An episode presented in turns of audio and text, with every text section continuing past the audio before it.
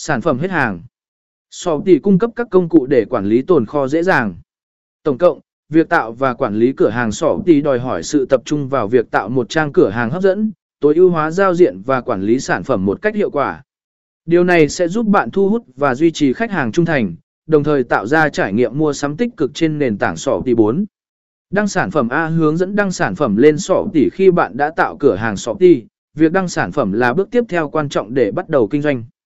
Dưới đây là hướng dẫn về cách đăng sản phẩm lên Shopee, đăng nhập vào tài.